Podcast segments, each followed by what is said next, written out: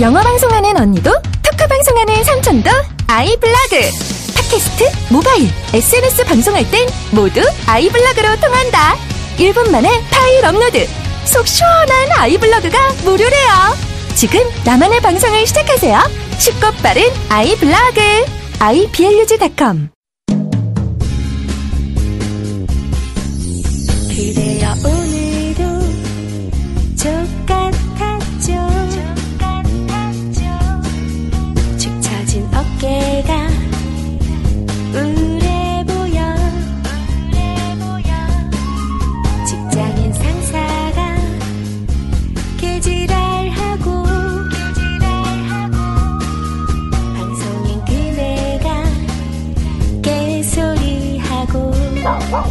Oh.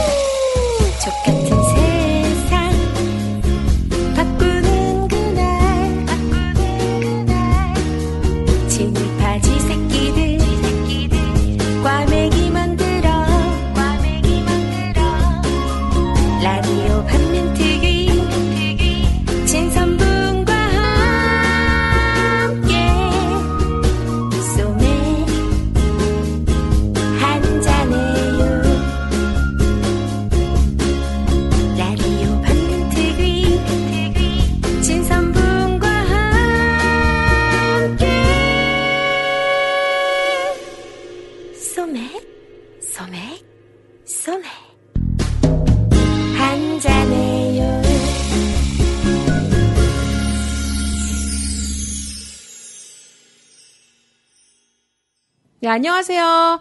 막을 수 없는 국민의 수다. 막국수 15회 방송 시작하겠습니다. 우!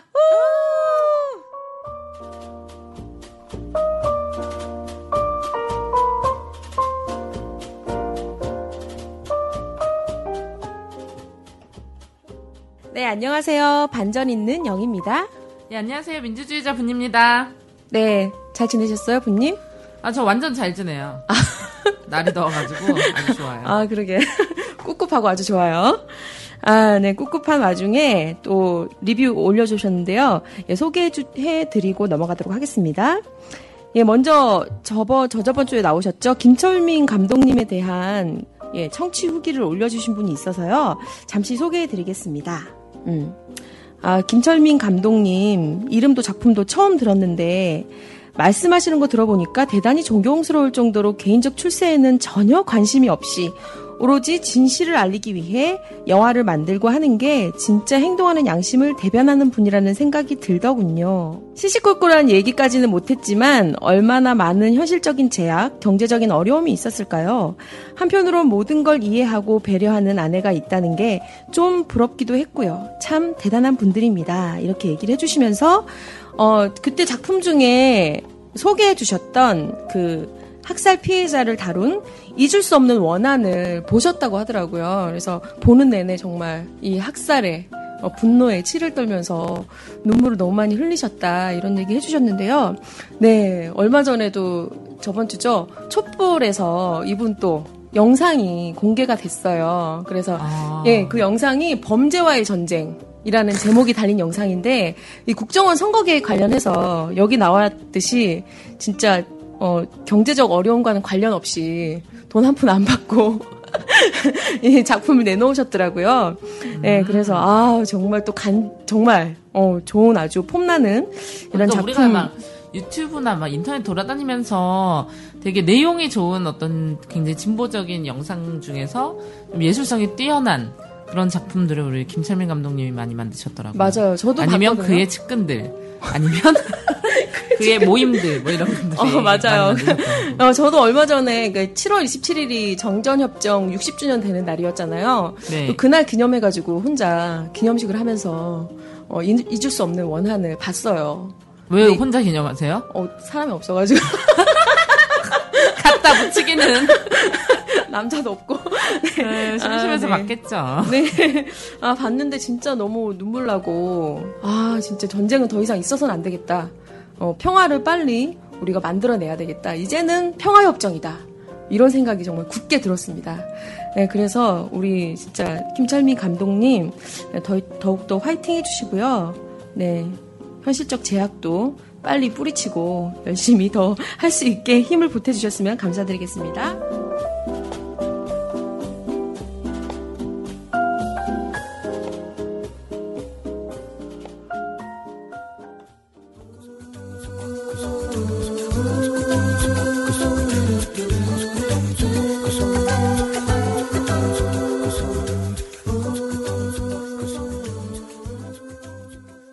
저희가 사실 저희 라디오 가- 카페는 전체 정모가 되게 의미가 없어요.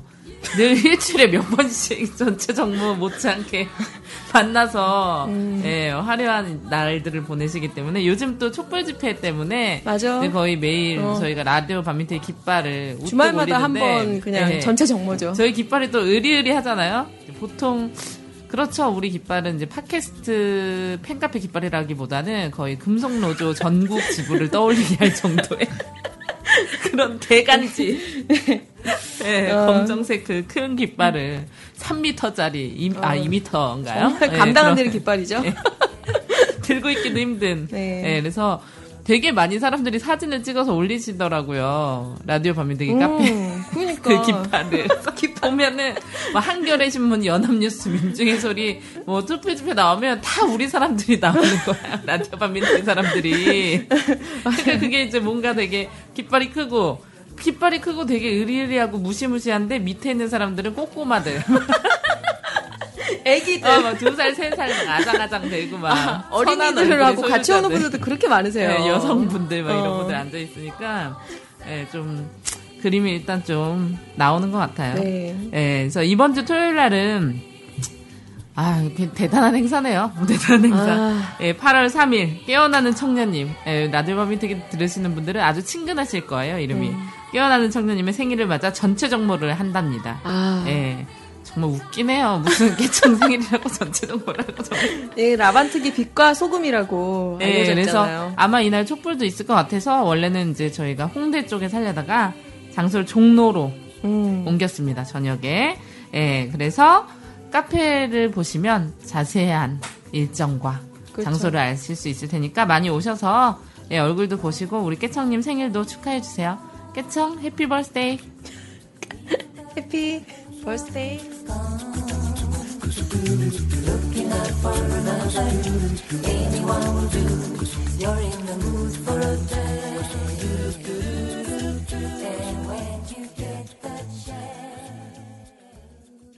오늘은 예, 철도 민영화 문제로 아주 뜨겁게 투쟁하고 계시는 예, 철도 노조 정책 연구 팀장님 박흥수 팀장님 모시고 이야기 나눠보도록 하겠습니다.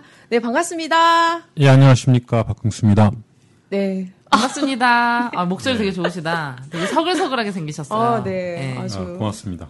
그러면 철도에서 이거 하시면은 네. 기차 운전도 하실 줄 아시는 거예요?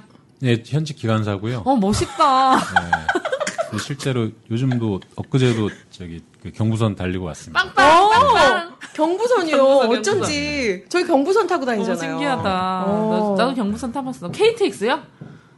아, 그 새마을호 무궁화호 운전하고. 아, 난 무궁화호가 더 좋더라고. 나도 나도. 어. 응. 사실 KTX 타면 약간 머리가 아픈 그런 게. 나 6시간 쭉 자잖아. 부산까지. 아. 한 번도 안 깨고.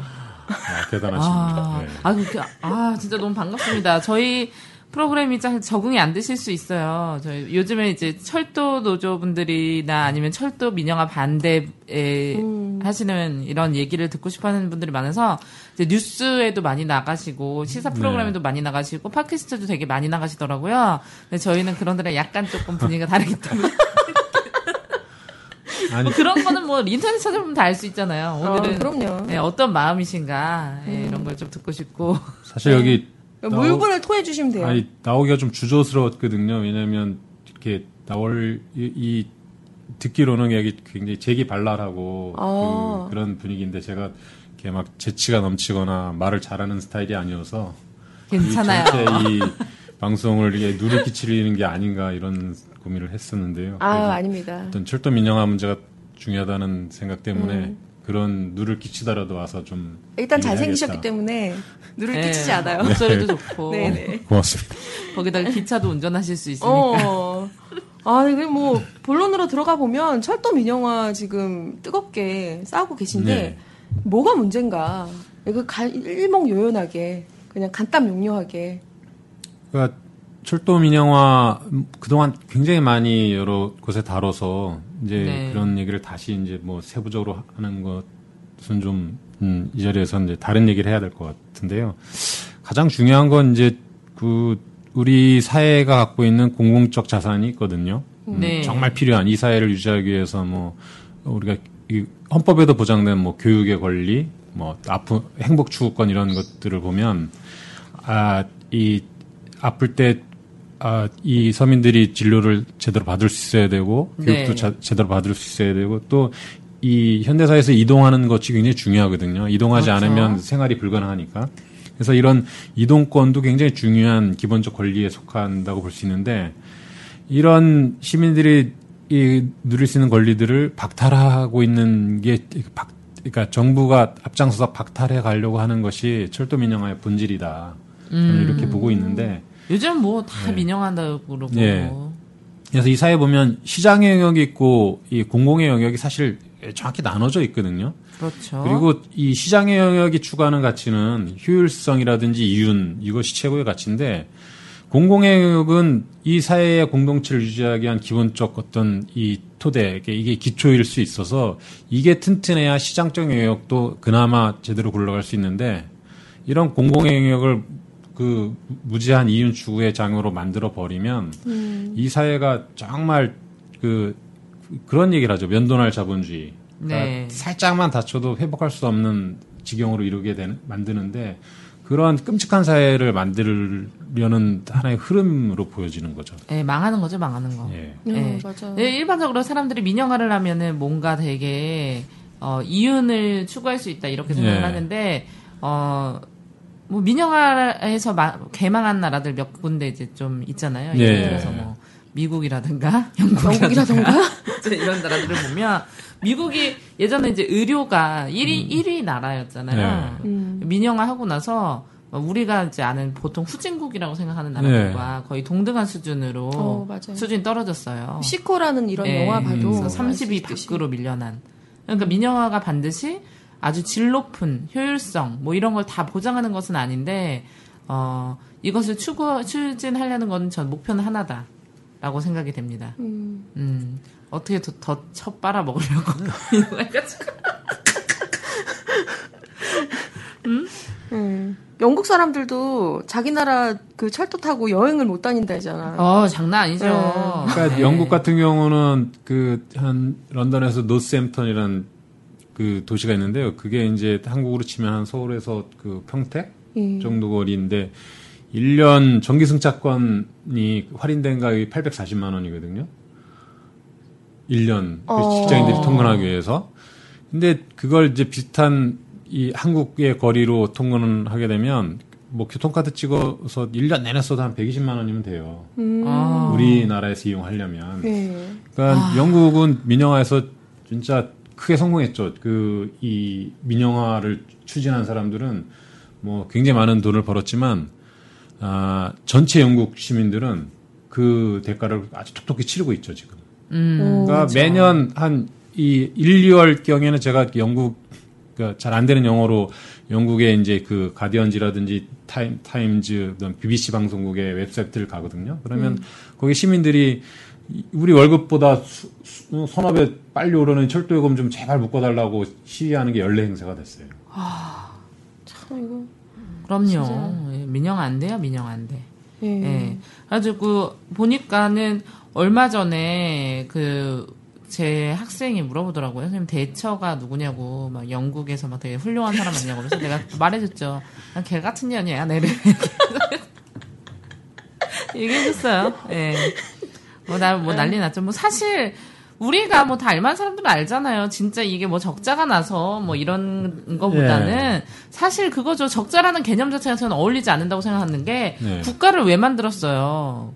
정말 그렇죠. 말씀하신 대로 공적인 이런 것을 개개인이 다 할 수 없으니까 그래서 국가가 필요한 거기 때문에 사실 이제는 이동권이라든가 아니면 말하실 의료라든가 교육 같은 거는 복지로 봐야 하는 거거든요. 근데 복지에 마이너스가 있고 플러스가 있고 이런 생각 자체가 저는 대단히 이상하다고 생각하거든요.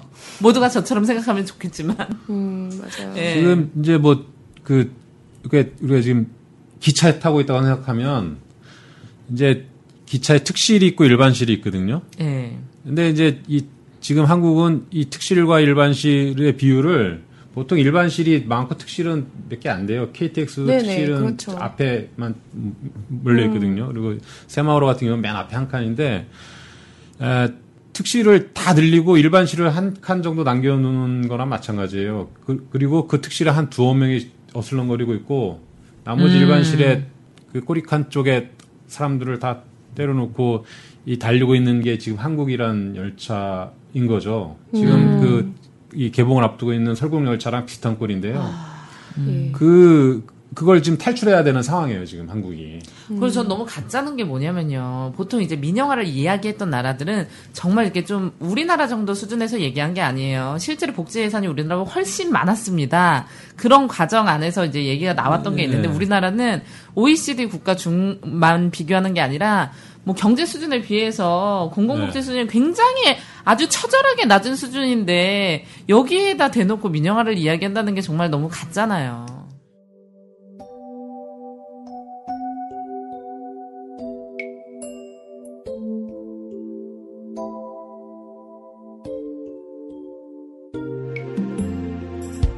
기차를 기다리며 백무산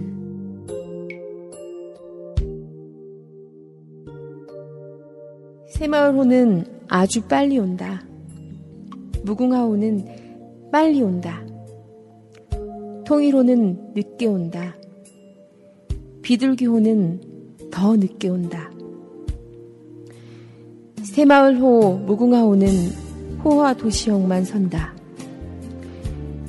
통일호, 비둘기호는 없는 사람만 탄다. 새마을호는 작은 도시역을 비웃으며 통일호를 앞질러 달린다. 무궁화호는 시골역을 비웃으며 비둘기호를 앞질러 달린다. 통일쯤이야 연착을 하든지 말든지 평화쯤이야 오든지 말든지.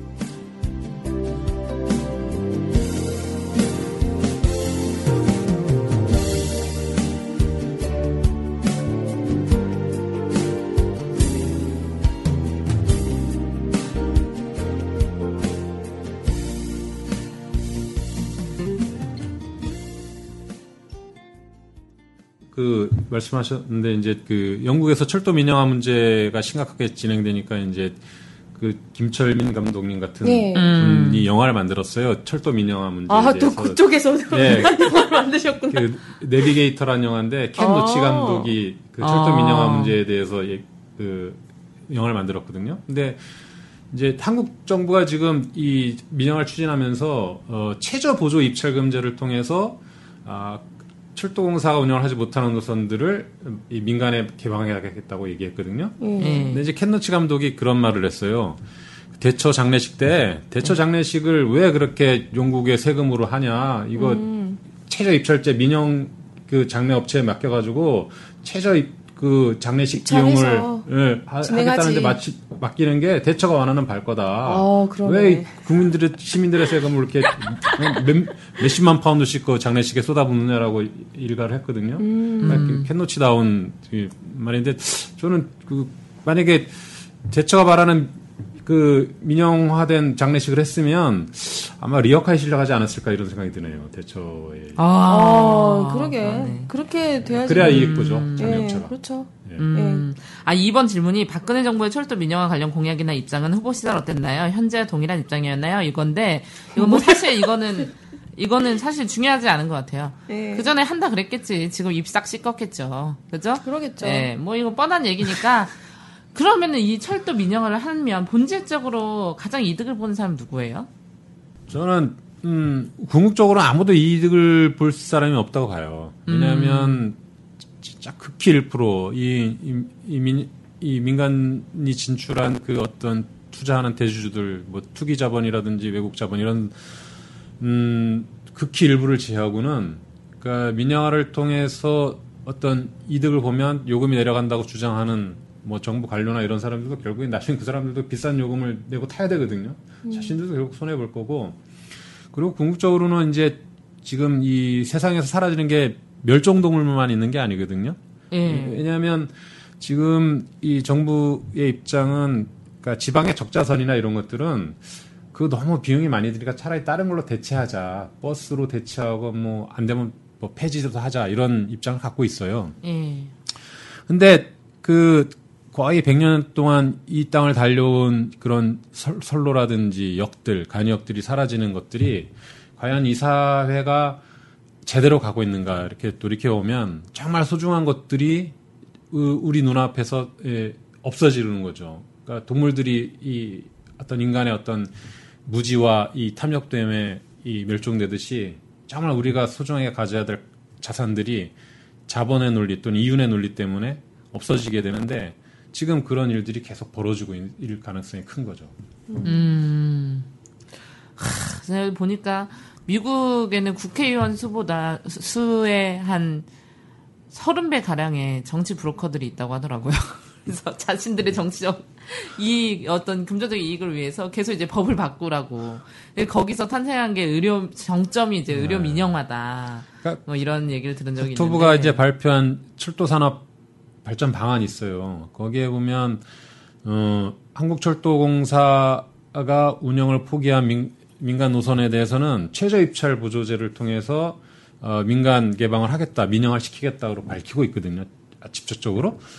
근데 한국에서 그 사업을 할 사람 회사가 없어요. 철도가 그냥 아무 뭐 뭐 남양유업이 철도를 하겠어요. 뭐 삼성전자가 철도를 운영하겠어요. 아니면 한진중 한진중공업이 철도 운영하겠어요. 그런 회사들은 철도 운영을 못 하거든요. 왜냐하면 철도 운영이 단 시간에 되는 게 아니라 전 기관사도 있어야 되고 어때 운영 노하우도 있어야 되거든요. 근데 예. 저는 아까 말했던 그 최저 입찰제라고 하는 거 자체가 말이 안 된다라고 생각하는 게 그러니까 진짜 선생님 말씀 맞아. 들어올 회사가 없는데 근데 국토부는 그걸 하겠다 그러거든요. 그래서 제가 국토부가 발표한 여러 가지 자료들을 봤는데 국토부가 외국 사례에서 민간 개방을 통해서 성공한 사례들을 쫙 모아놨더라고요. 그래서 그걸 봤더니 그 예를 든 나라들이 자국의 철도 회사가 들어온 게 아니라 거대 다국적 자본들이 철도 회사들이 기술력 갖고 들어왔더라고요.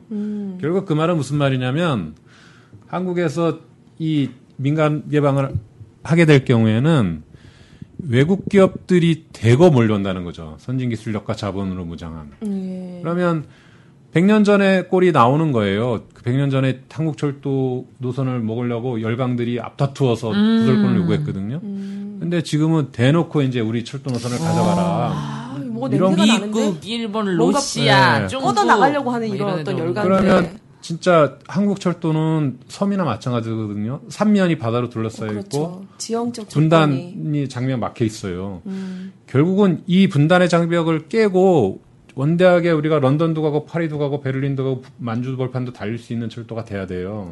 우리 아이들은 지금 경에서 만나요. 갇혀 있거든요, 꿈이. 응. 그이 꿈이 요 작은 땅에 갇혀 있는데 이 물리적으로 철도 노선 하나 연결되는 것만 되더라도 원대한 꿈을 가질 수 있는 거죠. 전 아. 세계에 대해서. 정말 어, 어, 평화 소통의 어떤 기관차가 될 수 있는 것들인데 근데 그걸 넘겨주면 이, 런 이런 것들이 다 그냥 그 외국 자본이 들어와서 장악하게 되면 결국은 그리고 또 이렇게 되면 그 여러 가지 FTA 조항이나 이런 것들 때문에 되돌릴 수가 없어요. 네. 그게 그럼- 큰 문제죠, 예. 민영화에. 그러면 나중에 이 문제들은 누가 과연 책임을 질 것이냐 이런. 왜냐하면 우리는 자본주의 국가고 예, 사유재산 보호해줘야 되기 때문에 우리나라 업체가 입찰을 하던 외국 업체가 입찰을 하던 솔직히 말해서 나중에 되돌릴 수 있는 방법 많이 없으니까 더 신중해야 되는데 자꾸 이렇게 팔아먹고 최저 입찰제 하려고 하고 아휴 그러니까 그런 네. 그런 걸 가능하게 하는 키워드가 이번에 국토부가 정부가 추진하는 KTX 수서발을 분리하는 거거든요. 어. 그러니까 이, 이 이걸 분리하게 되면 그 수서발 KTX는 이익이 나는 구간이에요. 어. 그러면 이, 이 이익을 통해서 원래 철도공사가 운영하면 공영기업이 운영하면 이 이익금이 기존의 철도 부채도 갖고 또 지방의 적자선들 사, 사라질 대상인 적자선들에게 에, 이 피를 돌려서 부활시킬 수 있는 여러 가지 중요한 역할을 할 수 있는데 국토부는 이걸 분리해서 이 수익금을 철도 이 다른 회사가 이용하게 하겠다. 그래서 그건, 그건 다시 건설 부채를 갖겠다 이렇게 얘기하는데 그럼 그렇게 되면 철도 기존의 코레일은 공공기업인 코레일은 어 재정적으로 회생할 방법이 없어요. 왜 돈을 벌 수가 없으니까. 아까 코레일에 안 두고 다른 예. 철도 회사에 넘기겠다. 예, 말씀하신- 자회사에 넘겨서 결국은 이건 이제 뭐 나중에 얼마든지 민영할 수 있는 단계적 절차를 밟을 수 있거든요. 예. 그렇게 되면 코레일은 재정적 적자를 극복할 수 없고 건강한 공기업으로 나갈 수 있는 이 기점인데 넣을 수 없고 이 부분들은 결국은 코레이 KTX 운영 수입으로 여러 가지 무궁화 일반 열차 전철 이런 부분들을 지원하고 있는데 이런 길이 막히게 되거든요. 그러면 나머지 이 노선들은 부실화 될 수가 없어요. 국토부가 노리는 것은 코레이를 영구적인 부실 기업으로 만들어서 언제든지 자신들이 컨트롤할 수 있게 만들겠다는 거죠. 그렇게 되면 출도공사는 돈이 없으니까 지방 적자산 이런 것들을 그러니까 돌릴 수가 없고. 예, 할 수 없고 포기를 하게 되는 걸 유도하는 거죠. 그러면 그렇게 유도하면 민간 기업들한테 이거 채- 이 입찰 고질하겠죠. 그러면 외국 기업들 와가지고 아 우리가 우- 운영해서 효율화시키겠다라고 하면 이제 그 다음부터는 외국 기업들 우리는 이제 저기 그 프랑스 다국적 기업, 영국 다국적 기업, 미국 다국적 기업이 운영하는 철도를 지방에서 탈 수도 있어요. 아니 이건 어, 좀 어느 쎄. 나라 어느 나라 정부인지 모르겠네. 아니, 뭐 한두 번이 아니기 때문에 아, 예, 진짜. 그렇게 놀랍진 않는데 네. 저는 이제 선생님이 말씀하신 그런 게 굉장히 좋, 좋으네요. 예, 우리가 단순히 이런 정치적인 뭐 이런 것도 있지만 음. 예, 정말 이 효율성이라는 게 다양성을 죽이잖아요. 네. 예, 근데 이런 다양성을 줄이면 그 사회는 어떤 것도 새롭게 창조될 수가 없거든요. 네. 예, 그런 부분에서 사람은 없고 자본의 논리만 남는 거죠. 네. 네. 그러니까는 뭐 모든 게 경, 그러니까 지금 국토부가 얘기하는 게 경쟁 체제거든요. 경쟁이 효율화 시킨다. 그리고 철도도 경쟁을 통해서 아, 이 새로운 이 여건을 창출해야 된다 그러는데 철도 산업의 특징은 경쟁이 가능하지도 않고 했던 적도 없어요, 사실은. 예를 들면 이 지금 서울 지하철에 도시철도공사랑 서울 메트로 두 회사가 나눠져 있거든요. 네. 그 외에 뭐 민간 회사도 있지만 대표적으로. 근데 두 회사가 경쟁하나요?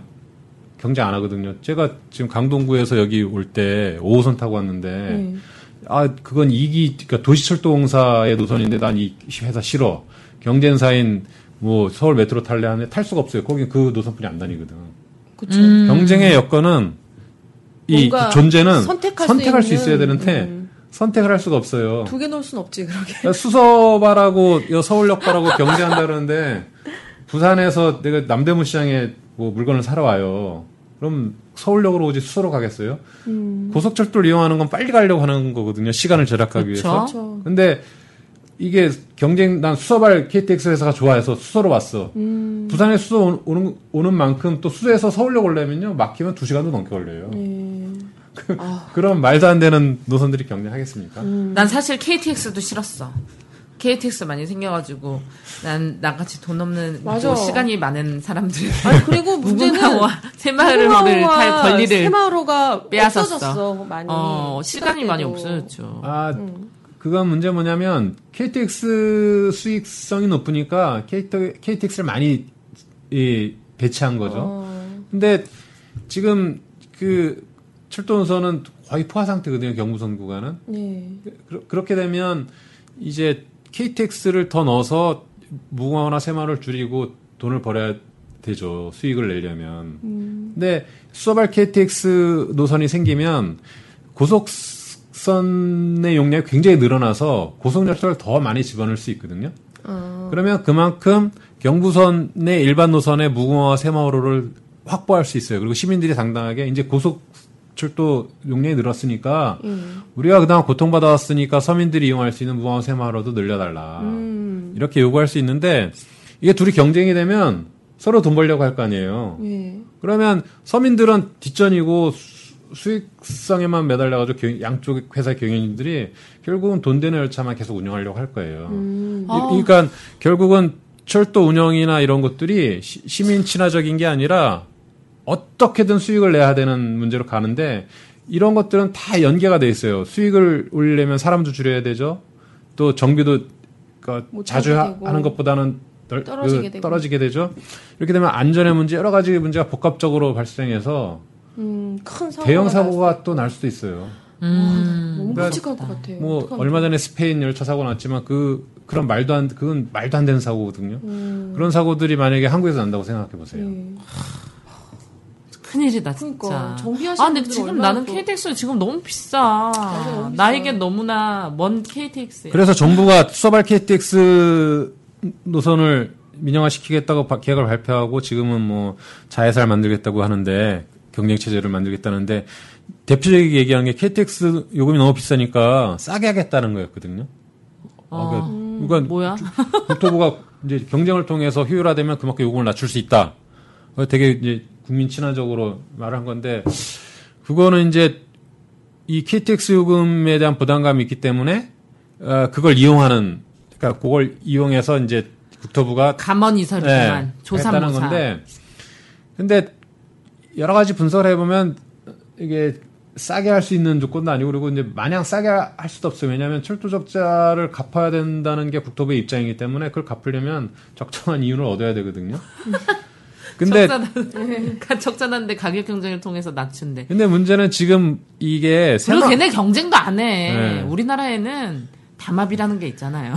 네 맞아요. 절대 경쟁하지 않는다니까. 맞아 맞아. 그리고 문제는 지금 새마을호 무궁화호를 늘려야 돼요. 근데 그것만 늘리는 게 문제가 아니라 이제 새마을호 무궁화호의 시설 이런 것들도 더 개선해야 되고 더 중요한 문제는 KTX 요금을 이 과도하게 올리지 못하게 하거나 더 내리게 해야 돼요. 전체적으로. 그러니까 시민들이 일, 뭐 1등 시민, 2등 시민 나눠가지고 이게 철도가 자신의 어떤 이 처지에 따라서 이용할 수 있는 게 아니라 보편적으로 어떤 기능과 용도에 따라서 누구든지 이용할 수 있게 만들어야지 나는 돈이 없으니까 늦게 가더라도 뭐 일반 열차 타, 탄 이런 건 안 되고 주요 간선들은 고속화된 열차를 이용해야 되고요. 그렇게 지선들 그러니까 간선과 예. 조화를 이룬 지선들은 이런 일반 열차를 더 많이 확대해서 고속 열차와 일반 열차가 서로 조화롭게 운영돼야지 네. 이게 뭐 내가 돈 없어서 항상 우리 1등급, 2등급, 3등급 이렇게 나누는 사회가 바람직한 사회는 아니잖아요. 음. 그러니까 궁극적으로는 이런 요금 문제도 더 많이 이 시민들 입장이 반영돼야 돼요. 음, 맞아, 맞아. 맞습니다. 정말 네. 꿈꾸는 기관사시네요.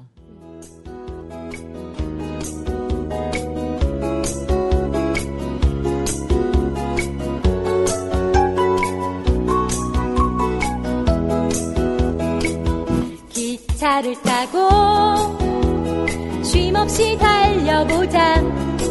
저 멀리 우리의 꿈이 숨쉬는 곳. 차창 너머로 끝없이 펼쳐지는 상과들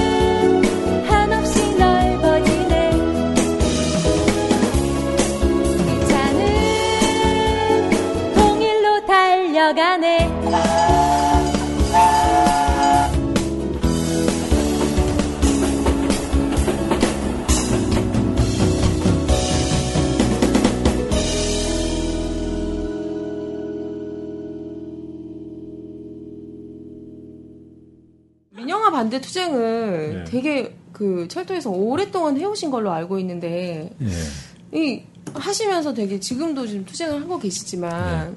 참 여러 가지 극단적인 사실 네. 어, 투쟁도 많이 하시고 네. 이렇게 해오셨잖아요.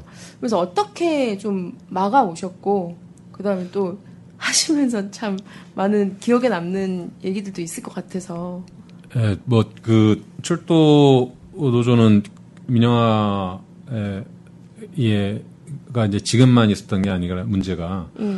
한 10여 년 넘게 계속, 예, 한, 이- 한, 따지고 보면 20여 년간 민영화 문제와 부딪혀 왔거든요. 어, 기관사 하신 지 얼마나 되셨어요? 저는 이제 그 열차 승무를 한 지 한 18년 됐는데요. 네. 그- 오, 진짜 오래되셨네요. 예. 근데 뭐 제가 그 입사했을 때부터 항상 그런 민영화 문제가 대두됐었는데 예.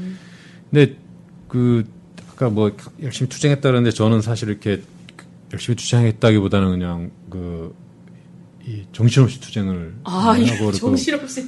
예. 예. 그리고 이렇게 가끔 빈둥거리도 했습니다, 사실. 음.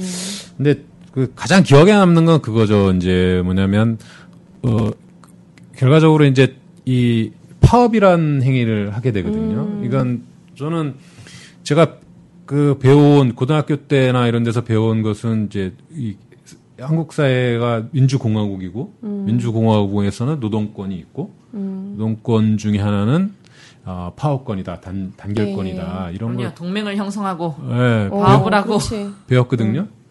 근데 이 파업을 하는 순간 완전히 이 파렴치한 국가 파괴범 또는 국민의 발을 묶는 이 나쁜 놈들 이렇게 매도되고 그래서 항- 제가 이제 이런 민영화 과정에서 철도노조가 투쟁을 할 때 가장 인상에 남는 것은 예. 언론의 무자비한 음. 매도 어. 그리고 이 특히 이제 시민들이 못 참, 그러니까 그런 언론을 보다 보면 예. 말도 안 되는 이유로 노동자들이 파업해서 자기가 급히 가야 되는 못 가게 하니까 분노한 시민들이 철도의 매표 창고를 돌로 부순다든가 음. 저는 그나마 운영되고 있는 기관차나 열, 열차, 전동차의 예. 운전석에 달려들어서 막 이 유리창을 깨고 어, 왜? 그 승무원을 폭행한다든가 이런 일들이 벌어지고 있거든요. 아, 진짜 영국처럼 진짜 한 꼴찌다. 800만 원씩 내고 근데- 차 타야 돼 그런 사람들. 아. 근데 단적인 예로 한 14시간 비행하면 가는 나 있는 어떤 프랑스라는 나라에서는 철도동자가 네. 파업을 하면 예. 시민들이 철도동자의 승리를 위해서 우린 자전거로 가겠다. 가겠다 음. 또는 걸어가겠다 출근 늦게 하겠다 이렇게 얘기하지 철도동자들이 이놈들이 왜 파업을 해서 우리가 출근도 못하겠냐 이러지 그게 않거든요. 프랑스와 우리나라의 그래서 지금 현실 정치에서 차이를 보이는 근데- 국민 의식이. 근데 그 전에 언론들은 파업이 일어났을 때 야, 오늘 뭐 몇 개 열차가 멈춰서고 시민들이 발을 동동고 이렇게 안 하고 예. 프랑스 언론들은 왜 철도동자들이 파업을 하고 있고 정부는 어떤 입장이고 노동자는 어떤 음. 입장이고 시민들은 그럼 어떻게 해야 되냐 이렇게 압력을 넣거든요. 그래서 그래서 파업이 더 빨리 종료될 수 있는데 항상 철도 노동자들이 파업을 하면 정부의 강압적인 어떤 탄압에서 굴욕적인 어떤 굴복을 시키려는 것들이 있고 그 결과 많은 사람 많은 동료들이 해고되고 징계당하고 그리고 어떤 손해배상을 하고 다음 그러니까 이 조합 손해배상에서 압류해서 엄청난 배상을 하게 하고. 그러니까 여기는 기본적으로 많은 노동자들이 철도 노동자들이 사실 명절 때 집에도 못 가고 어, 맞아. 예. 어린이날 자기 아들 남겨놓고 다른 아이들 이동시키거든요. 그러니까 그런 과정에 가장 어떤 이 열심히 일하는 노동자임에도 불구하고 이 아, 아주 이 국민의 발을 에, 묶어놓는 아주 파렴치한 인간들로 만들어서 근데 다 네. 마찬가지인 것 같아. 어디나 파업을 네. 하면 그런 식으로 무자비하게 보도를 하잖아요. 되게, 되게 비정상적인 거죠. 그래서 우리가 어린애들이 남의 물건을 빼앗았어. 유치원에서 그러면 아 그거는 엄마 왜왜왜 뺏었니? 배고파서야. 저게 좋아서요. 그럼 잘했다고 하지 않잖아요. 잘했다고 하지 않거든요. 그게 되게 나쁘고 아주 천박하다 행동이다 이렇게 아는데 그래서 유럽 사람들은 파업 때 이렇게 이제 어 뭐 어린 딸들이 나 이런 사람들이 아 파업해서 짜증나 쓰레기 노동자 아저씨 파업해서 짜증나 쓰레기도 못 버리고 도시에 쓰레기가 넘쳐나 그러면 어머니들이 이런 천박한 사고를 가진 것이라면서 그거는 미국 사람들이나 하는 얘기라고 그렇게 가르친다고 하더라고요. 알지? 예. 아, 지금 말씀한 음. 내용은 어떤 영화의 한, 한 줄리 델피라는 그, 이, 이 비포 선라이즈라는 영화 아, 그 예. 요즘 이제 비포 미드나잇 개봉했죠. 예. 근데 그 거기 이제 이 나오는 여자 배우가 어. 이제 이 자기 엄마한테 투덜하는 과정인데 이제 음. 거기서 이- 파업 때문에 늦었다는 거 하는데 음. 야 그런 불평은 미국 같은 천박한 나라에서만 하는 거야. 천박한 자본주의 나라에서. 우리가 근데 더 천박한 자본주의를 가지고 있잖아. 어, 맞아요. 근데, 근데 이제 우리 큰일 나. 예. 우리는 그럼 그러지. 아, 저런 빨개 같은 것들이라고. 파업하면 막 근데 이렇게 노동권이 어, 부정되는 게 비정상인 거거든요. 근데 이 비정상이 거의 60여 정천역 전과 비슷하게 60여 년 계속 지속돼 왔는데 고쳐지지 않고 있어요. 그러면 이상해. 한국 사회가? 계속 이런 식으로 가는 게 바람직하냐. 그렇죠. 그러니까 노동자들도 자신의 요구를 걸고 파업을 할 수 있는 사회. 아. 이것이 지- 진짜 좋은 사회예요. 그래서 그런 이 민주주의 사회가 뭔가요? 갈등이 있고 그 갈등 갈등들이 서로 어떤 타협을 하거나 조화를 이룰 수 있는 과정들이 존재해야 되잖아요. 음. 근데 항상 굴복시키는 과정이었거든요.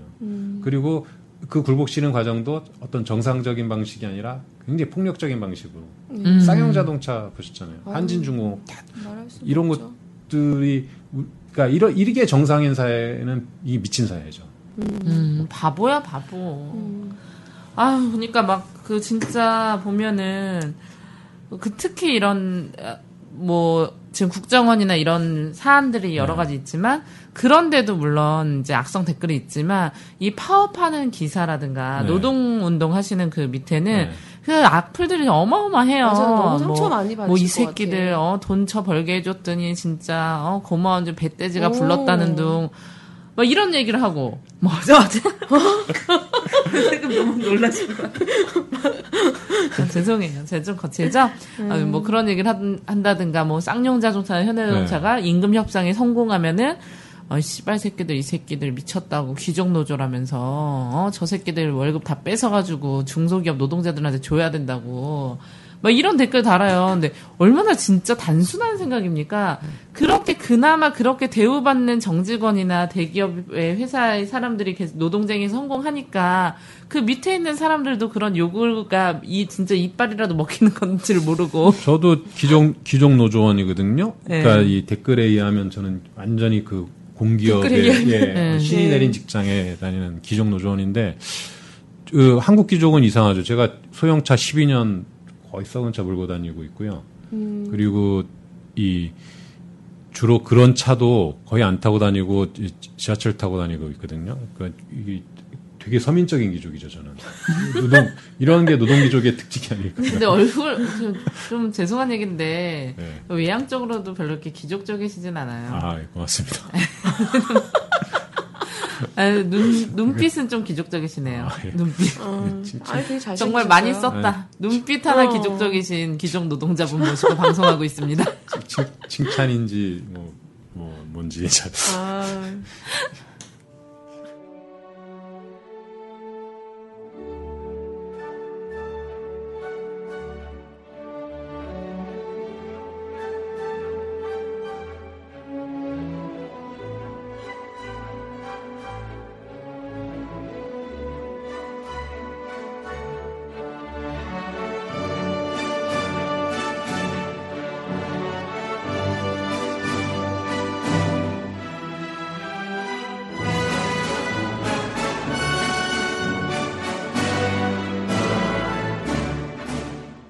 개념 있는 여자들의 센 수다.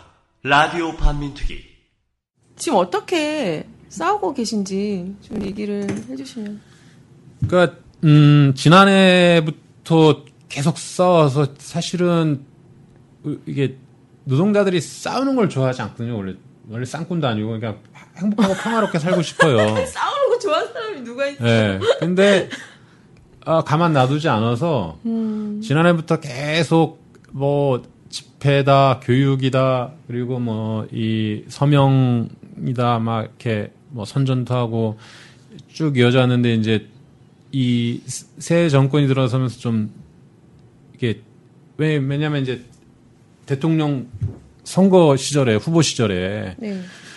예, 국민들이 원하지 않는 철도 민영을 하지 않겠다라고 공약을 해서 우리 철도 노동자들은 아 이제 새해가 밝아오면 좀 편하게 열심히 우리 그 기차 운전하고 정비하고 선로 보수해서 행복하게 살면 되겠구나 이런 생각을 했는데 갑자기 국토부가 밀어붙이고 있는 거거든요. 또 그러니까 1년 동안 굉장히 힘들게 싸웠는데 또 지금 이렇게 해서 거의 비상이 걸렸고요. 그래서 계속 뭐 이제 여러 가지 그 중앙위원회라든지 간부들을 모- 모은 확대 간부회 이런 것들 통해서 철도가 이제 이런 상황이라면 어떤 이 총력 최 동원할 수 있는 모든 방법을 동원해서 투쟁을 준비해야 되는 거 아니냐 해서 어, 파업도 불사하자 막 이런 현장에서의 목소리가 있거든요. 그러니까 이런 과정들을 보면 지금 음 철도 노조는 굉장히 이제 그 비상 대기 중이죠.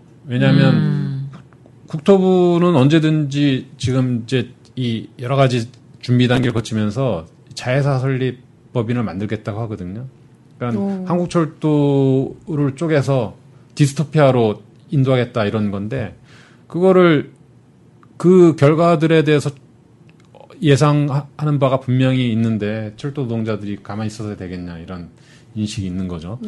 그리고 어이 또 중앙 집행부를 중심으로 전국의 이 노동자들이 이렇게 하나로 이제 예, 뭉쳐 있고요. 또이 속에서 어, 시민들한테 여러 가지 서명도 받고 하는데, 근데 이제 시민들한테 서명 받을 때이 철도 노동자들이 어떤 걸 느끼냐면 과거에 뭐 또 어떤 서명을 받으려고 하면 쫓아가서 해도 굉장히 막 이렇게 아, 불편해하고 이러면서. 바빠요 이러거든요. 근데 여러 역에서 할 때 노동자들이 놀라는 게 막 무거운 짐 들고 그 애기업은 아줌마도 어 철도 민영하면 안 되죠 하고 와서 사인해 준다는 거예요. 그래서 아 이게 정말 우리가 소중한 일을 하고 있구나 이런 아. 걸 느끼고 있는 거죠. 왜 그런지 아세요?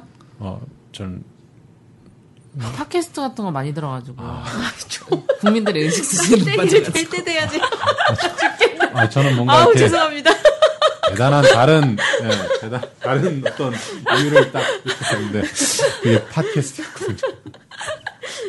아 부님이 잘해서 그렇죠. 네, 뭐좀 그런 것도 있어요. 네. 아 근데 진짜 이분들은 오늘 모셔서 얘기를 들어보니까 이제 제가 정말 듣고 싶었던 이야기를 전 들어서 너무 만족스러워요. 그러니까 음. 굉장히 감성적이시고 생활적이신 그런 이야기를 많이 해주셔서 국민들은 철도 요금이 얼마 오르는 것도 굉장히 중요하지만 뭐 아까 말씀하신 대로 뭐 우리나라의 어떤 요건이라든가 정말 이 효율성에 버려지는 다양한 것들 사라지는 것이라든가 이런 의미도 굉장히 크다라는 걸 정말 국민들을 지켜주기 위해서 이런 투쟁을 지금 결심하고 계신다는 어, 너무 고마운 네, 것 같아요. 저는. 그런 생각이 20년이 들어요. 넘게 네. 이렇게 민영화를 사실 저지해오고 음. 욕을 먹어가면서 지금에야 좀 진짜 다 많이 아시니까 네. 그런다고 쳐도 예전엔 진짜 정말 아까도 잠깐 뭐 쉬는 시간에 여쭤봤는데 정말 기억하기 싫다 네. 뭐 이런 음. 얘기 하실 정도로 많이 상처 많이 받으시고 투쟁해 오셨는데 아 진짜 저는 되게 총체적인 난국에 우리 나라가 처해져 있고 그것도 모르는 사람들이 별로 없다 네. 이제는 그래서 그렇죠? 저는 이제 요즘은 그래도 희망을 갖는 게 과거에 이 민영한다 그랬을 때 시민단체나 이런 데서는 그래 그, 그 고압적인 그 공기업 이런 비율 빨리 민영화해라 이랬어요 10년 전엔 그리고 그 당시 정부는 민영화를 아주 자랑스럽게 얘기했어요. 민, 이게 민영화해서 효율화시켜야 되지 않냐 그러면 사람들이 막 박수치고 골타르는데 그 대처 그년 때문이야. 10년 지나고 나서 정부는 지금도 그래요. 이건 민영화 아니고 경쟁 체제도입니다라고 손사래를 치거든요. 그러니까 세상이 진짜 격변했죠. 그러니까 시민들이 민영화가 갖고 온 세상이 어떤 거라는 걸 이미 피부로 다 아는 거죠. IMF 겪고 다 민영화되고 이러면서 민영화가 됐더니 사실은 삶이 훨씬 더 황폐해졌다. 그러니까 경쟁이 미래를 보장하지 않거든요. 예. 초중고등학생들 경쟁 그렇게 시키는데 우리 한국 사회 교육이 지금 어떻습니까? 음, 이 철도도 이 경쟁하는 만큼 훨씬 더 우리 앞, 앞날은 황폐해질 거예요. 맞습니다. 저희 지금 계속 그 사실 어 국정원 대선 개입 문제도 네. 계속 싸움을 하고 있고 이것뿐만 아니죠. 여러 가지 민영화 문제 네. 이런 것들 보면 엄청나게 이제 지금 다 거리로 거리로 음. 나오고 있는 상황이고 여기에 발맞춰서 정말 그 우익도 다 거리로 거리로 나와요. 그래서 얼마 전에도 진짜 막 대학생들 동원해가지고 누, 누가 나온다고요? 대학생들 동원해가지고 네. 막 이렇게 뭐 막 있잖아요 구호 내걸고 촛불들 이 빨갱이들 뭐 정신 차려라 이러면서 이게 엄청 많아요. 네. 그 얼마 근데 전에 그런 사람들의 특징은 또 다 얼굴을 가리고 있다는 거. 어 맞아 이렇게 뭐가 부끄러운지 뭐 플랜카드를 찍지 말라고 하고 네. 사진을 아니 뭐 알리려고는 어. 우린 찍어주면 되게 고마워하잖아요. 네, 이게 완전히 지금 총 동원된 형국이다. 어, 싸, 진짜 힘 대 힘으로 지금 어떻게 보면 해 나가고 있는 건데 사실 한 줌밖에 안 되는 네. 그런 사람들이 그렇게 동원돼서 진행되고 있는 게 아니냐 이런 그러니까 생각이 들어요. 그렇게 막 사진 찍는 것도 곡자 이런 건 이제 이 결국은 이 감체할 것이 많은 사람들과 음. 떳떳한 사람들의 대결이라고 보거든요. 네. 그러니까 이 민영화를 추진하는 정부 쪽에서도 여러 가지 관련 자료나 뭐 진행사항 이런 것들을 국회에도 알리지 않고 있어요. 그러니까 예, 그동안 어떤 문제가 있고 어떻게 추진할 것이고 우- 우리는 어떻게 기업을 뭐 만들 것 이런 것들도 하나도 공개하지 않고 숨기고 있거든요. 음. 그러니까 자신 자신들이 떳떳하다면 다 공, 공개하고 또 이 시민사회 입장도 충분히 듣고 이래야 되는데 네. 전혀 이런 것 없이 그냥 자기네들이 알아서 해결하고 가겠다는 거죠. 음. 똑같죠. 그러니까 예, 진실과 거짓의 싸움인 거죠. 떳떳하지 않은 사람들이 이런 일들을 맡고 있다는 게 정말 끔찍한. 똑같네요. 이제 두- 예. 이거 어, 국정원 국정조사도 진짜 비밀리에 하겠다는 거랑 이거랑 이제 다를 바가 없네요. 뭐 이렇게 숨기고 싶은 게 많아. 아, 그렇겠지. 캥기는 게 많으니까. 응. 예, 그래서 위태위태한 이런 한국 사회를 우리가 힘으로 함께 돌파를 해야 될 것 같은데, 뭐 이후에 뭐 네. 계속 진행되는 일정이나 뭐 참여하려면 어떻게 해야 되는지 이런 거 뭐, 얘기해 주시죠. 이 철도 민영화 반대 그 서명에 많이 참여해 주시면 음, 인터넷으로도 할 수 있는 예, 거죠? 인터넷 그 이 홈페이지 철도 거- 검색에 철도노조 치시면 들어, 들어오시면 이제 그 또 철도노조의 열린광장이라고 있습니다. 예. 거기에서 저희들한테 이제 지지나 경력글을 남겨주셔도 되고요.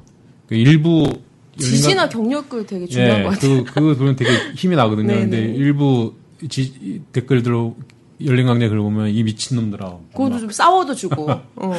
우리도 좀 댓글 좀 달고 해야 돼. 민영화에서 너희들 같은 철박으로 다 몰아내야 된다, 막 이런. 아, 막, 근데 뭐 그런 거에 분노하실 필요 없어요. 시민들이 아닐 수도 있거든요. 예, 맞아요. 예. 음. 저희는 요즘에 그런 댓글이나 인신공격에 반응하지 않아요. 옛날엔 속상했어요. 왜 시민들은 우리의 마음을 몰라줄까? 근데 시민들이 아니고 공무원일 수 있기 예. 때문에. 그래서, 예, 저, 그래서 저, 저희도 이제, 이제 그런 댓글들은 이건 분명히 다른 그, 이, 우리, 우리가 돈을 줘서 하는 알바들이다. 세금, 우리 세금으로 먹고 사는 사람들이니까. 1조 원 낸다고 하죠. 예, 뭐, 이, 상처받지 말자 이러고 있는데, 또 많은 분들이, 아, 아마도 얘는 그쪽에 있는 애가 아닐까, 이렇게 얘기를 해요. 그 댓글을 보면서. 음, 그래서 예전에 네. 제가 그 국정원이 달았다는 댓글 심리 네. 정보고 거기서 네. 달았다는 댓글 중에 뭐가 있었냐면 그 노동 운동을 하시는 그 네. 민주노총 위원장 네. 이셨던 네. 분들에 대해서 뭐 네. 그 사람들의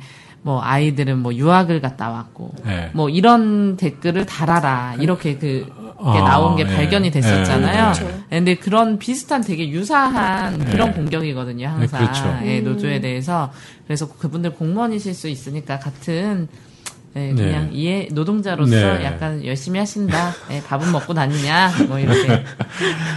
아, 우리 댓글들을 살짝 떨어져서 삼자적 입장에서 볼 필요가 있어요. 네. 네. 그래서 저는 그냥 옛날에도 막 싸웠거든요. 어, 맞아. 엄청 예, 싸웠지. 싸웠는데 요즘에는 그냥 밥은 먹고 다니냐? 그래서 지지나 경력글 이렇게 남겨주시면 좋고요. 그리고 그 기차역이나 이런데 이용하실 때, 에, 그 우리 그 일하시는 분들이 있어요. 그 객실 안을 돌아다니시는 승무원도 계시고 기관사분들 손 한번 흔들어 주시고, 어, 네. 고생한다고. 아 그리고 예 또 이 객실 돌아다니는 분한테도 너무 이렇게 신경 내지, 내지 마시고 그, 이 같은 이 한국 사회를 살아가는 동료이자 또 이 철도 민영화를 이 막아낼 수 있는 큰이 이 동력이니까 힘을 북돋아 주시는 걸 바라는 바라고 있습니다. 아, 저희가 마지막에 노래를 틀어드리거든요. 네. 근데 그 노래를 틀어드리기 전에 제가 하나 질문할 게 있어가지고 네. 철도 안에서 파는 음식 중에서 뭐가 가장 맛있어요? 아, 안 먹어봤니? 넌 맥주가 제일 맛있겠지. 철, 철도 안에서 파는 건 맥주가 제일 맛있고요. 아, 왜냐면 그 맥주, 아, 맥주 맛이 아니라 이 상가들을 보면서 이 목을 넘어간 알코올의 또 맛이 그 장난이 아니거든요. 아, 제 그, 그때 마시는 차라리 가고 네, 싶다. 그건 장난 아니고. 근데 이제 철도 도시락은 되게 맛없어요. 이것, 아. 아, 이것도 이제 결국 수익 논리 다 외주 다른 데 눌린 건데. 최저 입찰제. 예. 그런 과정들은 만약에 이제 지금 그래서 철도공사가 제대로 잘 하고 있냐 이런 것도 아니거든요. 그래서 일단 이런 민영화 문제만 정리되면 정리되면 한국철도가 어떻게 시민 친화적으로 어, 국민들에게 진짜 발휘될 수 있는 기업으로 되- 살릴 것인가에 대한 그 또 다른 논의를 시작해야 돼요. 그런 것 중에 하나가 도시락인데요. 예, 예를 들면 지역의 순천이나 이런 전남 이런 지역에 협동조합 같은 걸 만들어 가지고 거기서 제철 음식을 이 철도에 오, 도시락을. 납품, 하면 그러니까 여름에 그 장항선 서해를 통과하는 열차를 타면은 제철 쭈꾸미를 먹을 수 있고 아, 그런 좋다, 거 좋다. 해야지. 순천 아, 좋다, 진짜. 순천 여수를 가면 갓김치가 나오는 도시락을 먹을 수 있고 아니, 이런 거는 내가 봤을 때 그런 철도 철도 기업에 납품하는 아. 지역의 협동조합들은 우리는 철도에 납품하는 건, 건- 이 깨끗하고 건전한 제철 음식을 내는 그 우량 기업이다 해서 지역의 의 농민이나 어민들도 소득을 올리고 아. 철도 이용자들은 맛있는 도시락을 먹고 일부러 그 도시락을 먹기 아니, 내가 위해서 봤을 때 나중에 좋은 세상 오면은 부님이 그런 일 해야 어, 돼. 그 지역을. 가고? 그리고- 네, 협동조합 만들어야 이런? 철도에서 나오는 여러 가지 가치나 수익들이 공평하게 나눠져야 되는데 일부 업체들이 하청에 저하청에서 입찰제 가지고 단가를 낮춰 가지고 값은 막만 원에 입고하는 걸 해서 음. 뚜껑을 열어버리면. 이게 도대체 만 원짜리 도시락이 열이 받을 이런 도시락 시스템을 그러니까 만드는 최저 게 네. 입찰제가 최저 입찰제라는 말은 되게 좋은 거야. 최저의 네. 가격으로 시민들에게 좋은 걸 하면 되는데 이게 안 된다는 거지. 최저 입찰제를 받은 그 업체 네. 자체가 그것을 특혜가 된다는 거야. 음, 맞아. 어. 독점이 되고 특혜. 그래서 우리는 이제 우리가 철도 민영화를 반대하는 투쟁을 열심히 하고 우리 철도 노조 분들이 우리를 대신해서 열심히 싸워주시니까 격려와 지지를 보내면 우리는 여수 갓김치에 서해안 쭈꾸미를 먹으면서 어우, 좋아, 아, 우리 영국이나 베를린까지 갈 수 있는 거야. 아, 좋아, 좋아. 그런 건가요? 예, 뭐 그렇습니다. 예, 아, 정확히 좋다, 좋다. 네. 아, 나섭시다, 여러분.